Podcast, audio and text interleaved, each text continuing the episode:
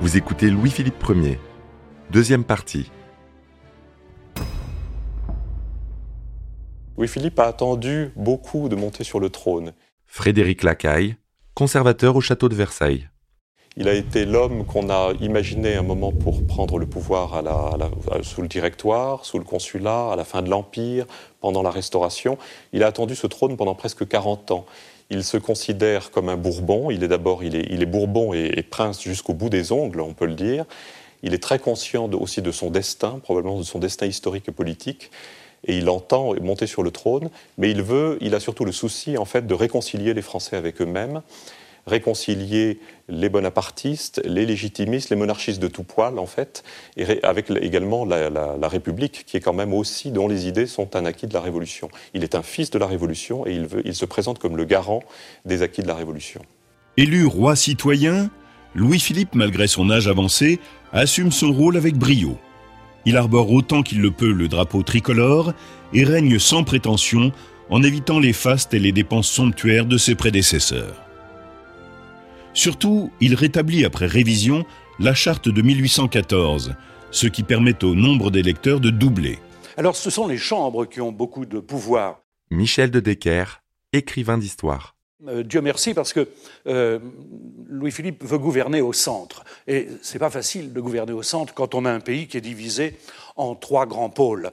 On a les bonapartistes qui sont très puissants, on a les républicains qui sont là, qui deviennent de plus en plus puissants, et on a les légitimistes, c'est-à-dire les partisans des Bourbons.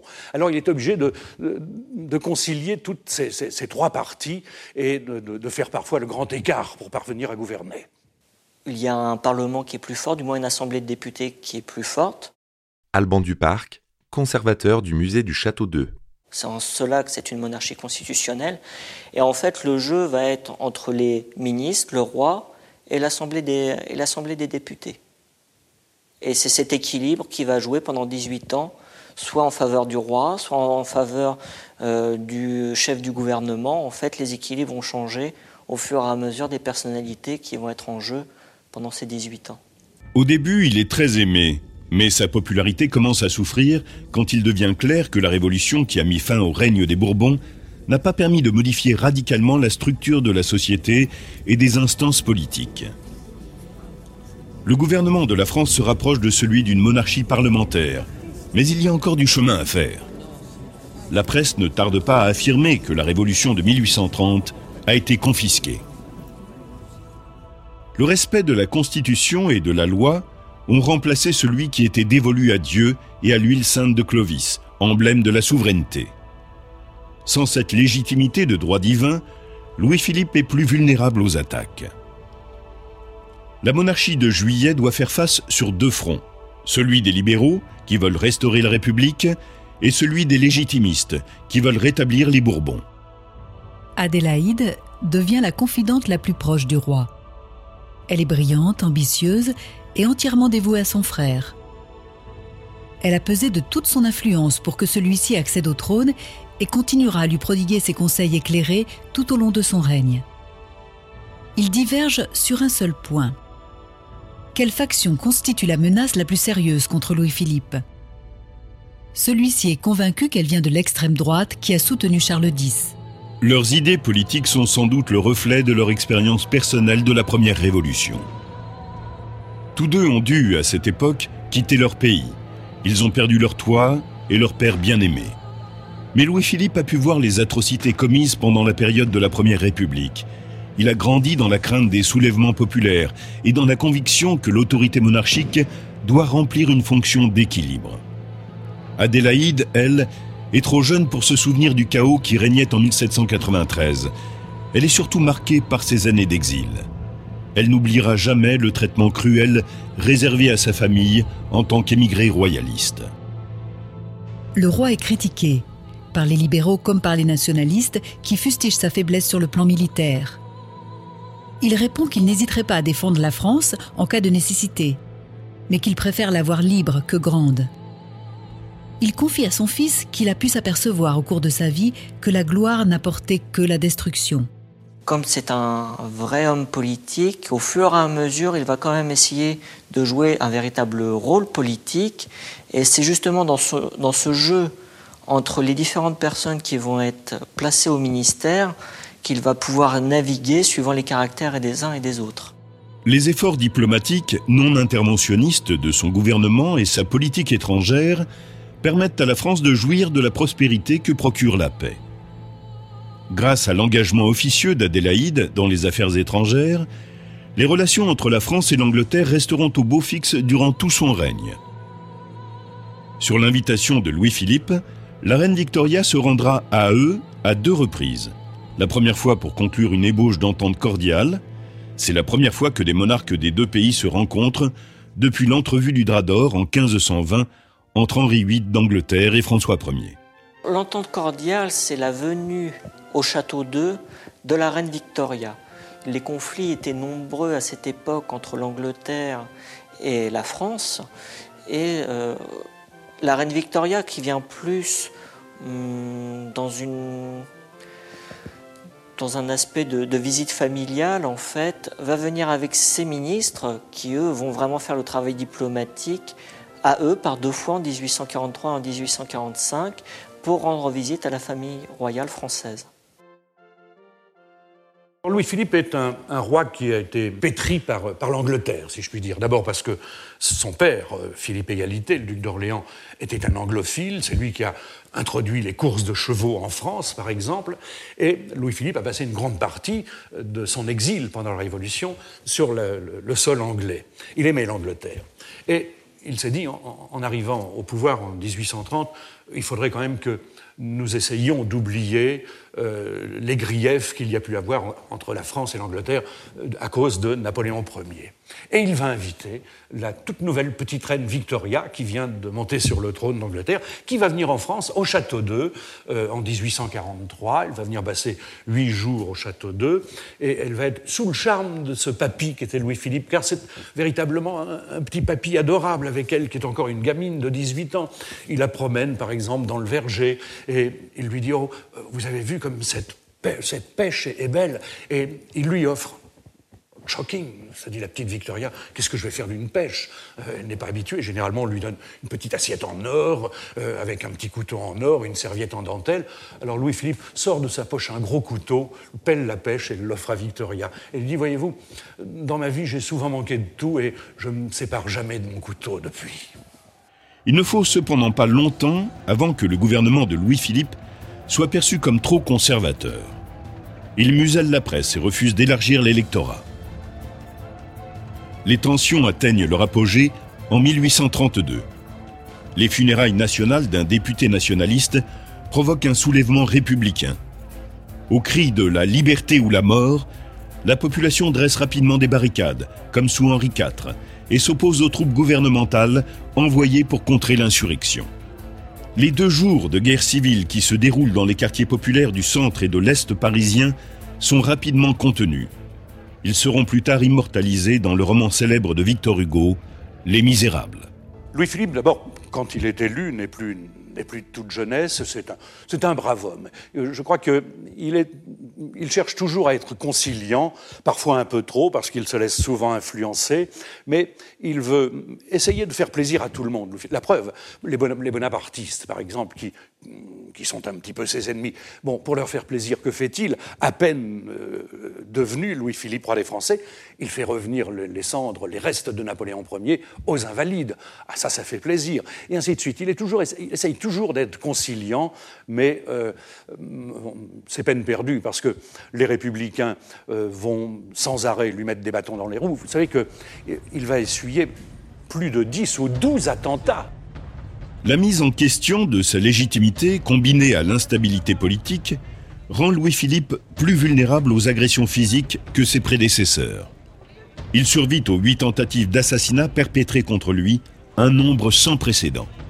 L'étroitesse d'esprit persiste à l'intérieur même du gouvernement.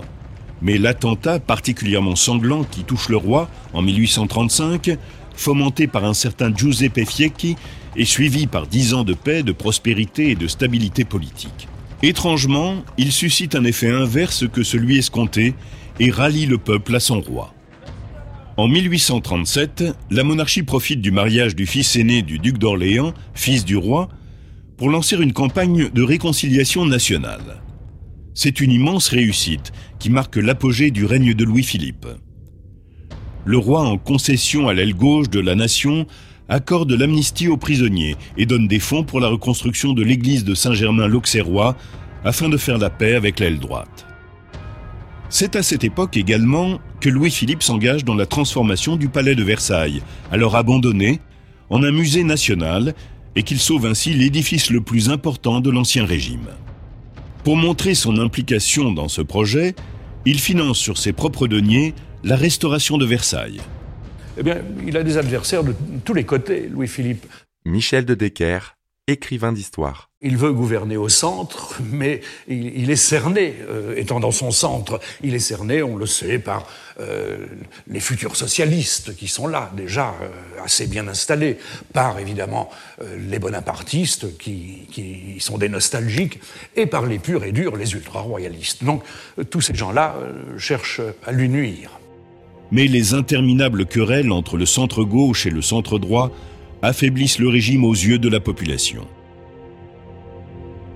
Bientôt, le mouvement républicain ne peut plus être ignoré, et le régime en place a du mal à défendre le statu quo.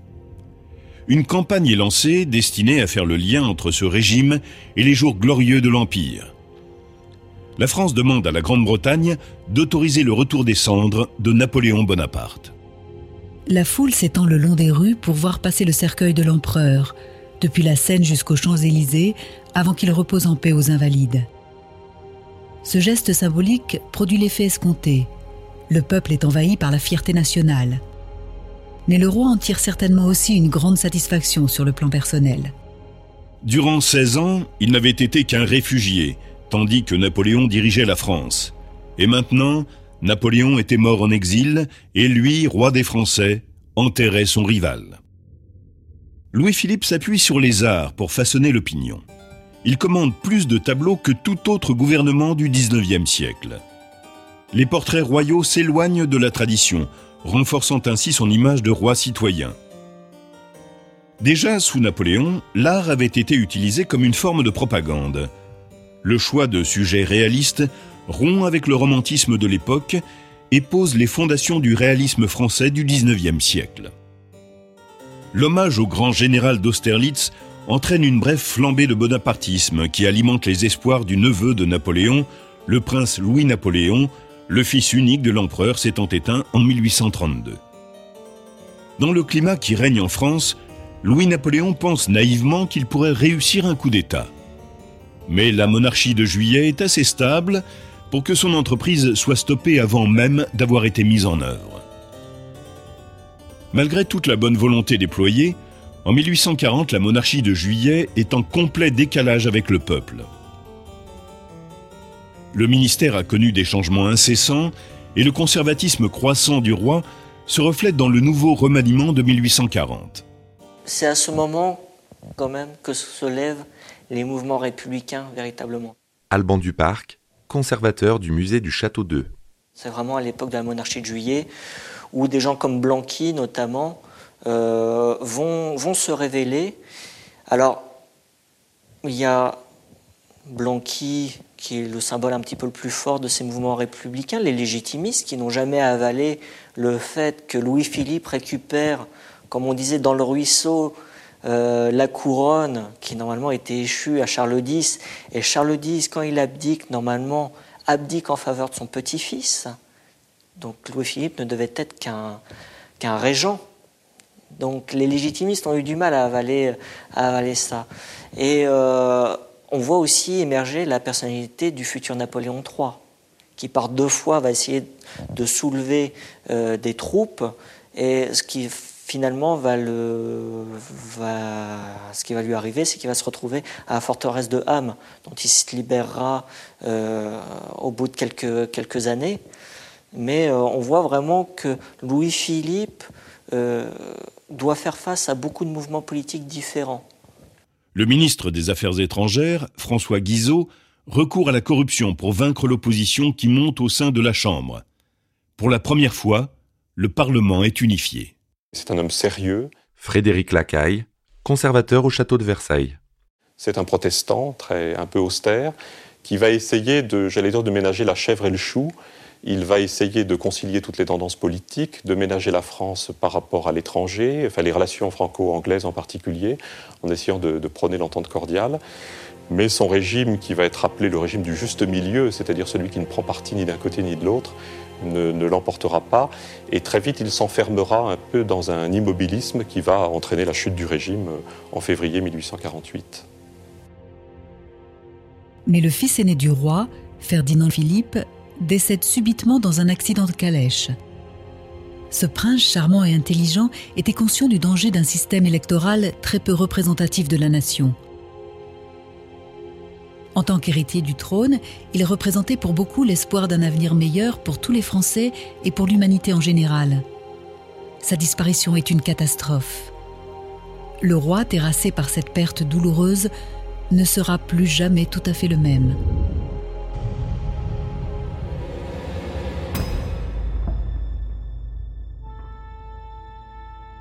En 1847, Louis-Philippe a non seulement perdu tout pouvoir sur le climat qui règne dans le pays, mais il est devenu incapable de changement.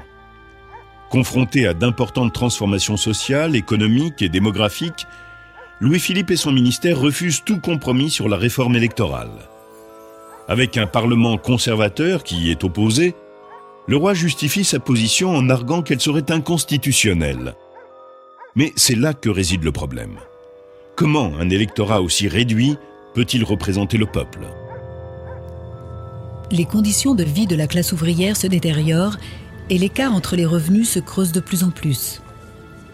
Le mécontentement de la population renforce les dirigeants du mouvement républicain. Le peuple est prêt à prendre la parole. Cela fait après tout 60 ans qu'il s'est proclamé libre pour la première fois à la prison de la Bastille et sur les marches de l'hôtel de ville. Mais le roi continue de penser que les élites traditionnelles protègent la nation de l'anarchie, et qu'il est plus important de les ménager que d'accorder davantage de liberté au peuple. Il ignore les signaux d'alarme et refuse obstinément les réformes électorales.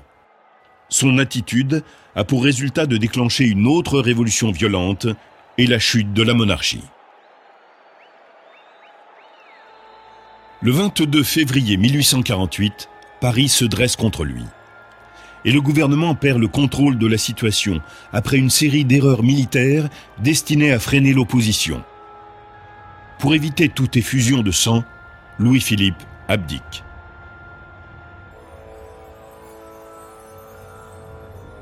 L'Assemblée nationale projette de transmettre le titre de roi des Français au petit-fils de Louis-Philippe, le comte de Paris. Mais l'opinion publique rejette cette idée de toutes ses forces. Les leaders républicains qui attendent leur moment depuis 1830 veillent à ce que la France ne connaisse plus jamais de roi à sa tête. Le 26 février 1848 est proclamée la Seconde République. Louis-Philippe avait prévu de finir ses jours dans sa propriété de E. Mais lorsque lui parviennent les nouvelles de Paris, il se souvient du destin tragique de son cousin Louis XVI et comprend que sa vie est en danger s'il reste en France. Pendant l'hiver de, la fin de l'année 1847 et le début de l'hiver de 1848, Paris s'échauffe. Michel de Decker, écrivain d'histoire. Paris a froid, Paris a faim, euh, Paris s'est chauffé. On organise euh, des banquets. Ce sont les, les socialistes ou les républicains qui, qui, organisent des banquets autorisé par Louis-Philippe d'ailleurs, parce qu'il est libéral, hein. il, autorise la liberté de la presse, il autorise ses banquets, euh, et puis ces banquets tournent mal, euh, parce que l'armée va commencer à tirer. Louis-Philippe interdit que l'on tire sur la foule, il ne veut pas, il ne veut pas avoir de sang sur la conscience, alors qu'il le dira plus tard, j'ai vu la République tirer sur les Parisiens, eux n'ont pas de conscience, mais moi j'en avais une. Et euh, ces banquets vont l'emporter, si je puis dire, et il va être obligé de fuir de quitter Paris en catastrophe, de traverser lui aussi, comme l'avait fait Charles X euh, en 1830, 18 années plus tôt, la Normandie pour gagner la côte, euh, la côte normande et l'Angleterre, et se réfugier en Angleterre au château de Clermont, où il mourra en 1850. En quelques heures, la révolution de février a contraint Louis-Philippe à abdiquer, à renverser son gouvernement et l'a obligé à fuir pour sauver sa vie le gouvernement de la reine Victoria aide la famille d'Orléans à fuir vers l'Angleterre.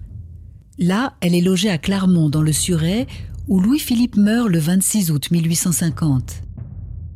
Il semble qu'après avoir survécu à trois révolutions, il ait été victime de saturnisme, une maladie contractée en buvant de l'eau contaminée.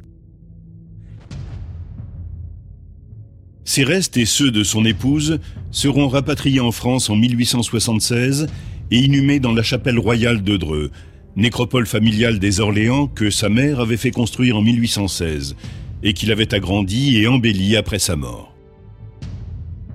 Si le fils du roi aux idées progressistes n'était pas mort prématurément, la monarchie aurait-elle pu continuer sa route? Le jeune prince aurait peut-être consenti à transformer la monarchie constitutionnelle en une véritable monarchie nationale, rapprochant ainsi la France d'un système démocratique et la rendant du même coup moins sujette aux accès révolutionnaires. Les historiens se demandent également si la série d'erreurs qui ont précipité l'abdication du roi n'aurait pu être évitée si sa sœur Adélaïde n'était pas morte deux mois auparavant. Elle s'était toujours montrée plus apte que lui à prendre des décisions dans les situations d'urgence. La Révolution de 1848, même si elle constitue un moment important de la monarchie française, est un échec. À la fin de l'année, les Parisiens élisent Louis-Napoléon Bonaparte, neveu du grand Napoléon Bonaparte, président de la Seconde République, afin qu'il restaure l'ordre et tout comme son oncle avant lui, il finit par s'emparer du pouvoir à ses propres fins. Il se proclame président à vie en 1851, puis en 1852, il met un terme à la Seconde République pour se proclamer empereur du Second Empire. Le règne de Louis-Philippe est également considéré comme un échec. Mais ne peut-on dire que ses réalisations ont tout simplement été ignorées? Pour être modeste comparée à celle du grand Napoléon, ses réussites n'en sont pas moins éclatantes. La monarchie de Juillet est l'un des gouvernements qui a duré le plus longtemps après la chute de la Bastille. Elle a étendu les libertés du peuple français et lui a procuré 18 ans de paix et de relative prospérité.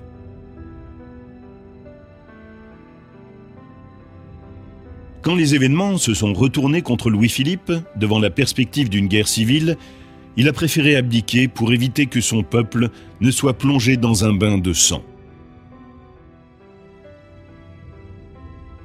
Louis-Philippe a instauré la monarchie constitutionnelle qui convenait à la France. Il a apaisé les tensions entre les pouvoirs exécutifs et législatifs qui avaient eu raison de Louis XVIII et de Charles X. Et il a jeté les bases d'un système parlementaire. Celui-ci fut abandonné durant le Second Empire, mais refit surface sous la direction des anciens orléanistes quand la future Troisième République choisit de s'orienter vers une constitution libérale. Ayant cette caractéristique unique d'être à la fois de sang royal et révolutionnaire, Louis-Philippe monta sur le trône avec une bonne volonté patente. Mais en 1830, la révolution de juillet donna naissance à des attentes que le gouvernement ne put satisfaire.